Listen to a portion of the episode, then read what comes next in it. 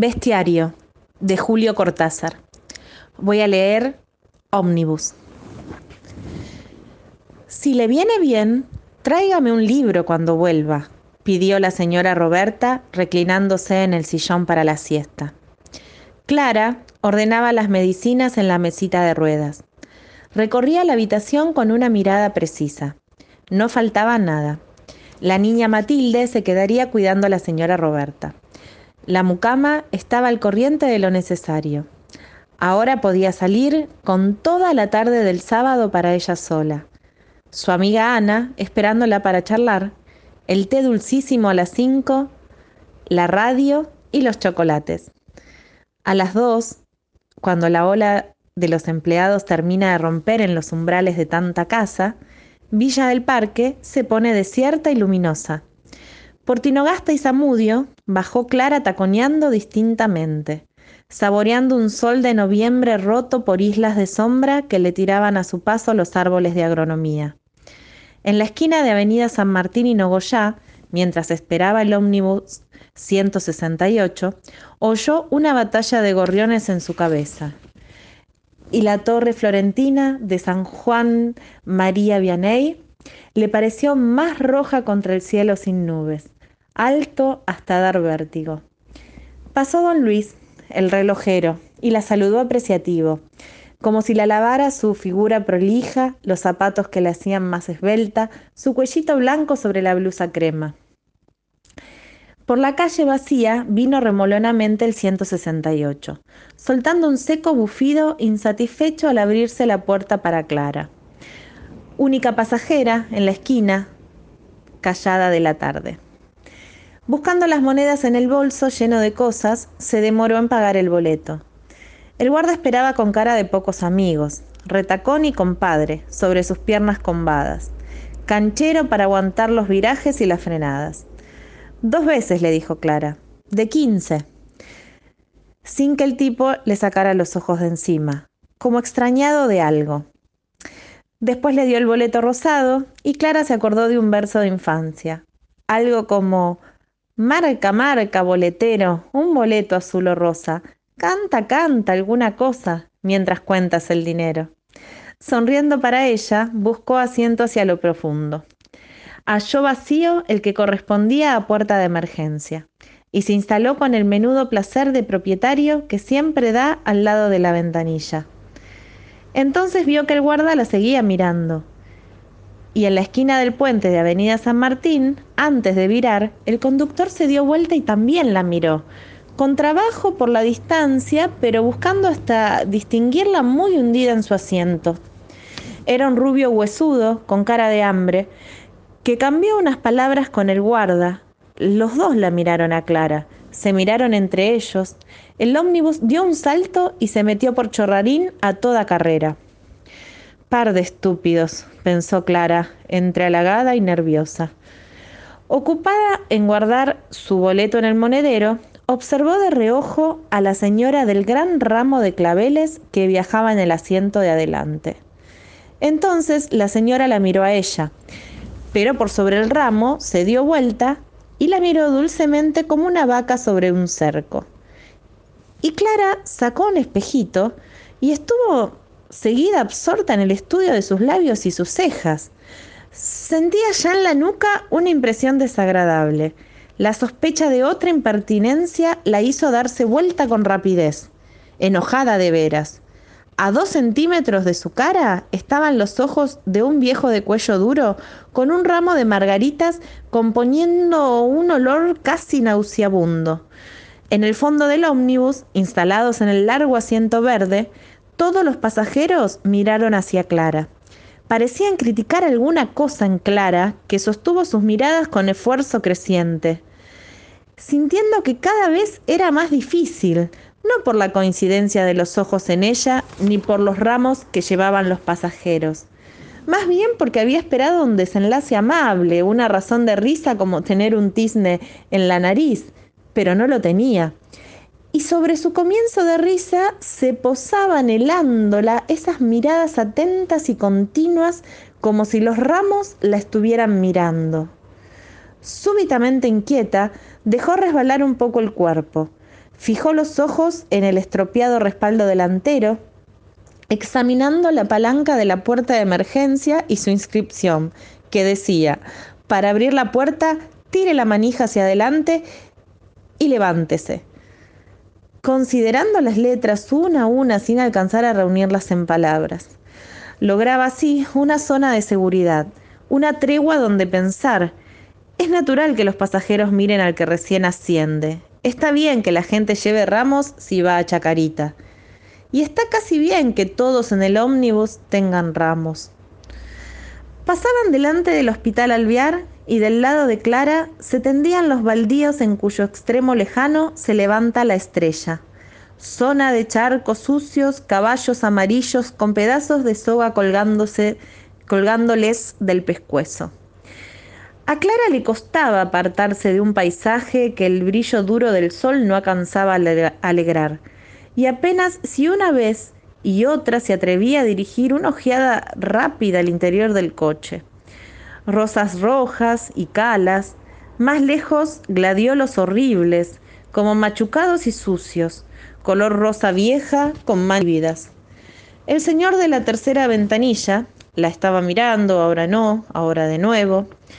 Llevaba claveles casi negros apretados en una sola masa continua como una piel rugosa.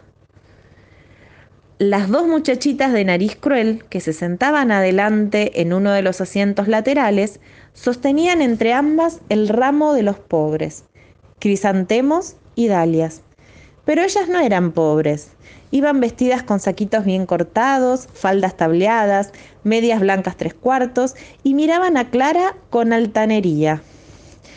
Quiso hacerle bajar los ojos, mocosas insolentes, pero eran cuatro pupilas fijas y también el guarda, el señor de los claveles, el calor en la nuca por toda esa gente de atrás, el viejo de cuello duro tan cerca, los jóvenes del asiento posterior.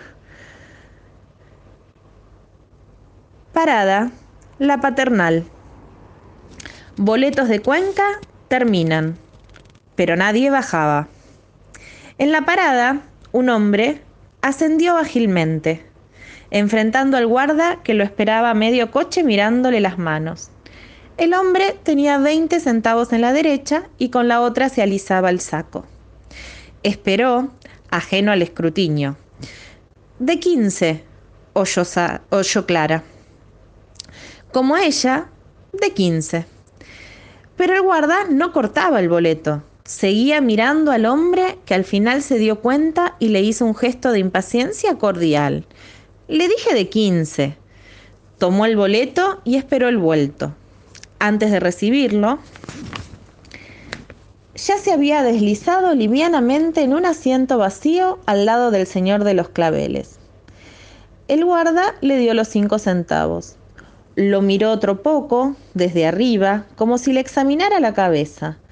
Él ni se daba cuenta, absorto en la contemplación de los negros claveles. El señor lo observaba. Una o dos veces lo miró rápido y él se puso a devolverle la mirada. Los dos movían la cabeza casi a la vez, pero sin provocación, nada más que mirándose. Clara seguía furiosa con las chicas de adelante, que la miraban un rato largo y después al nuevo pasajero. Hubo un momento, cuando el 168 empezaba su carrera pegada al paredón de Chacarita, en que todos los pasajeros estaban mirando al hombre y también a Clara, solo que ya no la miraban directamente porque les interesaba más el recién llegado. Pero era como si la incluyeran en su mirada, unieran a los dos en la misma observación. Qué cosa estúpida esa gente, porque hasta las mocosas no eran tan chicas cada uno con su ramo y ocupaciones por delante, y portándose con esa grosería. Le hubiera gustado prevenir al otro pasajero. Una oscura fraternidad sin razones crecía en Clara. Decirle, usted y yo sacamos boleto de 15, como si eso los acercara. Tocarle el brazo, aconsejarle. No se dé por aludido, son unos impertinentes, metidos ahí detrás de las flores como sonsos. Le hubiera gustado que él viniera a sentarse a su lado, pero el muchacho, que en realidad era joven, aunque tenía marcas duras en la cara, se había dejado caer en el primer asiento libre que tuvo a su alcance. Con un gesto entre divertido y azorado, se empeñaba en devolver la mirada del guarda, de las dos chicas, de la señora con los gladiolos, y ahora al señor de los claveles rojos, que tenía vuelta la cabeza hacia atrás y miraba a Clara.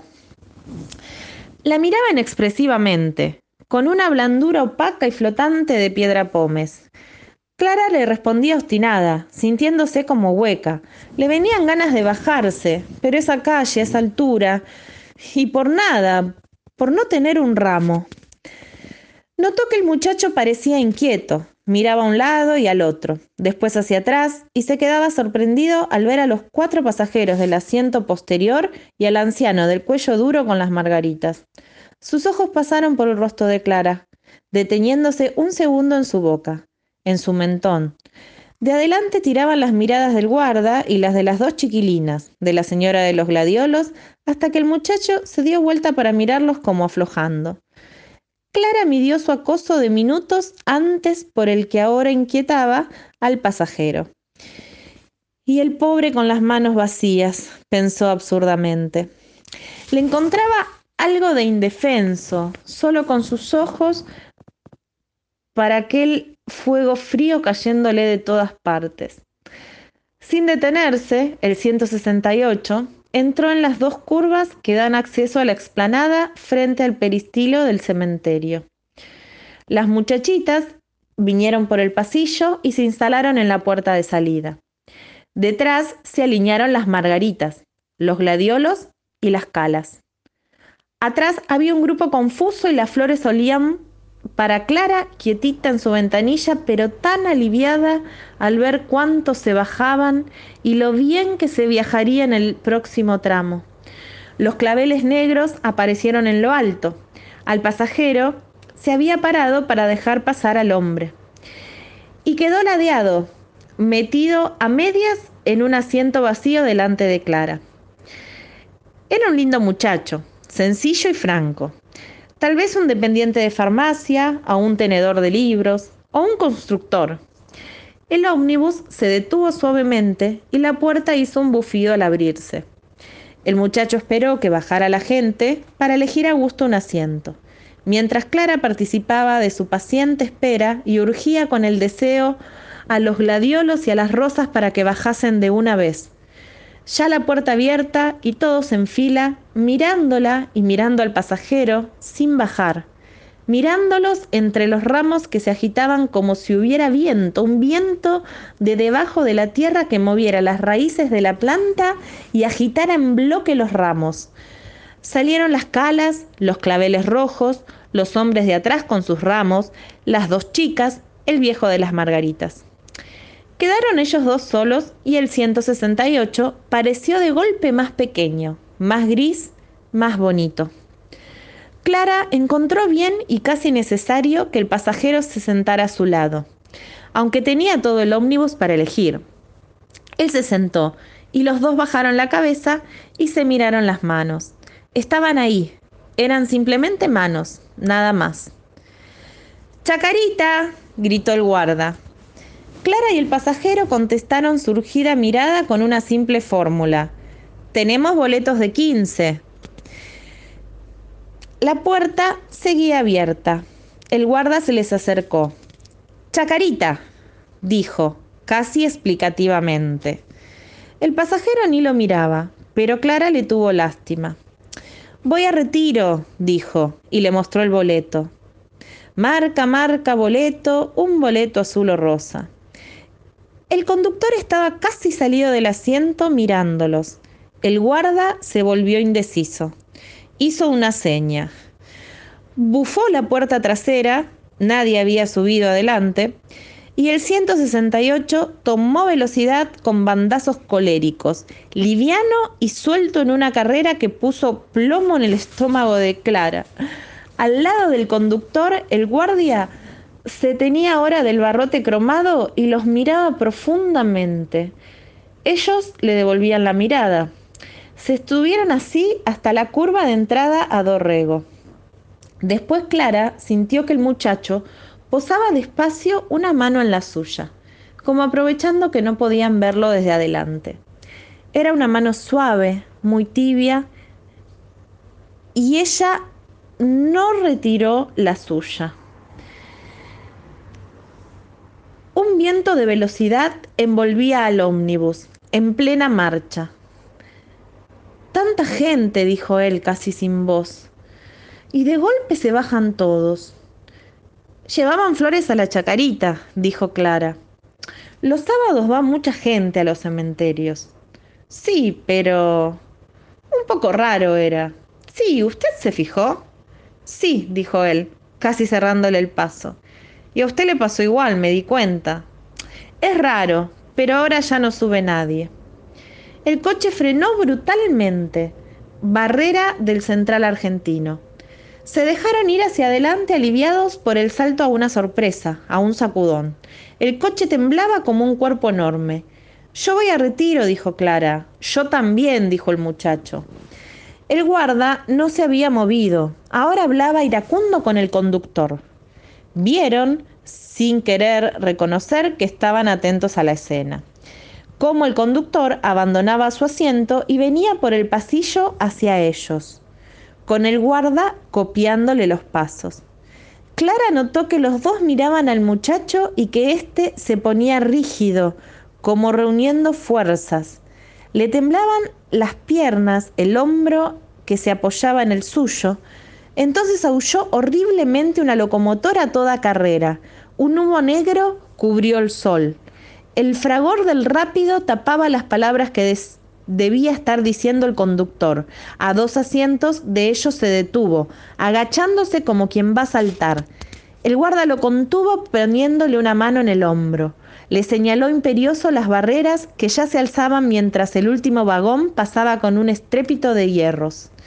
El conductor apretó los labios, se volvió corriendo a su puesto con un salto de rabia y el 168 arrancó las vías, la pendiente opuesta. El muchacho aflojó el cuerpo y dejó resbalar suavemente. Nunca me pasó una cosa así, dijo como hablándose. Clara quería llorar y el llanto esperaba ahí disponible pero inútil. Sin siquiera pensarlo, tenía conciencia de que todo estaba bien, que viajaba en un 168 vacío, aparte con otro pasajero, y que toda protesta contra ese orden podía resolverse tirando de la campanilla y descendiendo en la primera esquina. Pero todo estaba bien así, lo único que sobraba era la idea de bajarse, de, de apartar esa mano que de nuevo había apretado la suya. Tengo miedo, dijo sencillamente. Si por lo menos me hubiera puesto unas violetas en la blusa. Él la miró, miró su blusa lisa. A mí a veces me gusta llevar un jazmín del país en la solapa, dijo. Hoy salí apurado y ni me fijé. Qué lástima, pero en realidad nosotros vamos a retiro.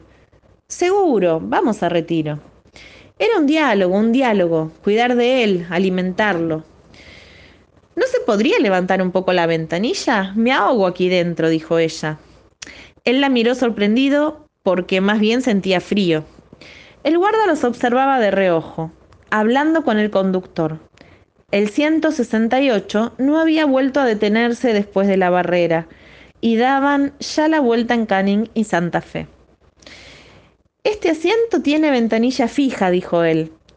Usted ve que el único asiento del coche que viene así es así por la puerta de emergencia. Ah, dijo Clara. Nos podríamos pasar a otro. No, no. Le apretó los dedos deteniendo su movimiento de levantarse. Cuanto menos nos movamos, mejor. Bueno, pero podríamos levantar la ventanilla de adelante. No, por favor, no. Él esperó, pensando que Clara iba a agregar algo, pero ella se hizo más pequeña en el asiento. Ahora lo miraba de lleno para escapar a la atracción de allá adelante, de esa cólera que le llegaba como un silencio o un calor. El pasajero puso la otra mano sobre la rodilla de Clara, y ella acercó la suya y ambos se comunicaron oscuramente por los dedos, por el tibio acariciarse de las palmas. A veces una es tan descuidada, dijo tímidamente Clara. Cree que lleva todo y siempre olvida algo. Es que no sabíamos, dijo él. Bueno, pero lo mismo, me miraban sobre todo esas chicas y me sentí tan mal. Eran insoportables, protestó él. ¿Usted vio cómo se habían puesto de acuerdo para clavarnos los ojos? Al fin y al cabo, el ramo era de crisantemos y dalias, dijo Clara, pero presumían lo mismo. Porque los otros les daban alas, afirmó él con irritación. El viejo de mi asiento con sus claveles apelmazados, con esa cara de pájaro. A lo que no vi bien fue a los de atrás. ¿Usted cree que todos tenían... Todos, dijo Clara. Los vi apenas había subido. Yo subí en Nogoyá y Avenida San Martín, y casi enseguida me di vuelta y vi que todos, todos, todos. Menos mal que se bajaron, dijo él. Puerredón, frenada en seco. Un policía moreno se abría en cruz acusándose de algo en su alto kiosco. El conductor salió del asiento como deslizándose. El guarda quiso sujetarlo de la manga, pero se soltó con violencia y vino por el pasillo, mirándolos alternadamente encogido y con los labios húmedos, parpadeando. Ahí da paso, gritó el guarda con una voz rara. Diez bocinas ladraban en la cola del ómnibus y el conductor corrió afligido a su asiento. El guarda le habló al oído, dándose vuelta a cada momento para mirarlos. Si no estuviera usted, murmuró Clara, yo creo que si no estuviera usted me habría animado a bajarme. Pero usted va a retiro, dijo él, con alguna sorpresa. Sí, tengo que hacer una visita. No importa, me hubiera bajado igual. Yo saqué boleto de 15, dijo él, hasta retiro. Yo también, dijo ella. Lo malo es que si una se baja, después hasta que viene otro coche. Claro, y además a lo mejor está completo. Claro, a lo mejor. Se viaja tan mal ahora. ¿Usted ha visto los subtes? Algo increíble. Cansa más el viaje que el empleo. Un aire verde y claro flotaba en el coche. Vieron el rosa viejo del museo, la nueva facultad de Derecho y el 168 aceleró todavía más en Leandro en Alem, como rabioso por llegar. Dos veces lo detuvo algún policía de tráfico y dos veces quiso el conductor tirarse contra ellos. A la segunda, el guarda se le puso por delante negándose con rabia como si le doliera. Clara sentía subírsele las rodillas hasta el pecho y las manos de su compañero la desertaron bruscamente y se cubrieron de huesos salientes y venas rígidas. Clara no había visto jamás el paso viril de la mano al puño. Contempló esos objetos macizos con una humilde confianza, casi perdida bajo el terror. Y hablaban todo el tiempo de los viajes, de las colas que hay que hacer en Plaza de Mayo, de la grosería de la gente, de la paciencia. Después callaron, mirando el paredón ferroviario, y su compañero sacó la billetera. La estuvo revisando muy serio, temblándole un poco los dedos. Falta, falta apenas, dijo Clara, enderezándose. Ya llegamos. Sí, mire, doble, doble en retiro. Nos levantamos rápido para bajar. Bueno, cuando esté al lado de la plaza. Eso es, la parada queda más acá de la Torre de los Ingleses. Usted baja primero. Oh, es lo mismo, dijo ella. No, yo me quedaré atrás por cualquier cosa, dijo él. Apenas doblemos, yo me paro y le doy paso. Usted tiene que levantarse rápido y bajar un escalón de la puerta. Entonces yo me pongo atrás. Bueno, gracias, dijo Clara mirándolo emocionada, y se concentraron en el plan, estudiando la ubicación de sus piernas, los espacios a cubrir. Vieron que el 168 tendría paso libre en esquina de la plaza. Temblándole los vidrios y a punto de embestir el cordón de la plaza, tomó el viraje a toda carrera. El pasajero saltó del asiento hacia adelante y detrás de él pasó veloz Clara, tirándose escalón abajo mientras él se volvía y la ocultaba con su cuerpo. Clara miraba la puerta, las tiras de goma negra y los rectángulos de vidrio sucio. No quería ver otra cosa y temblaba horriblemente. Sintió en el pelo el, jadeo de su compañero, los arrojó a un lado la frenada brutal, y en el mismo momento en que la puerta se abría el conductor corrió por el pasillo con las manos tendidas. Clara saltaba ya a la plaza, y cuando se volvió a su compañero, saltaba también y la puerta bufó al cerrarse. Las gomas negras apresaron una mano del conductor, sus dedos rígidos y blancos. Clara vio otra vez de las ventanillas que el guarda se había echado sobre el volante para alcanzar la palanca que cerraba la puerta. Él la tomó del brazo. caminaron rápidamente por la plaza llena de chicos y vendedores de helados. No se dijeron nada, pero temblaban como de felicidad y sin mirarse. Clara se dejaba guiar, notando vagamente el césped, los canteros, oliendo un aire de río que crecía de frente. El florista estaba a un lado de la plaza, y él fue a pararse ante el canasto montado en caballetes y eligió dos ramos de pensamientos. Alcanzó uno a Clara, después le hizo tener los dos mientras sacaba la billetera y pagaba. Pero cuando siguieron andando, él no volvió a tomarla del brazo. Cada uno llevaba su ramo. Cada uno iba con el suyo y estaba contento.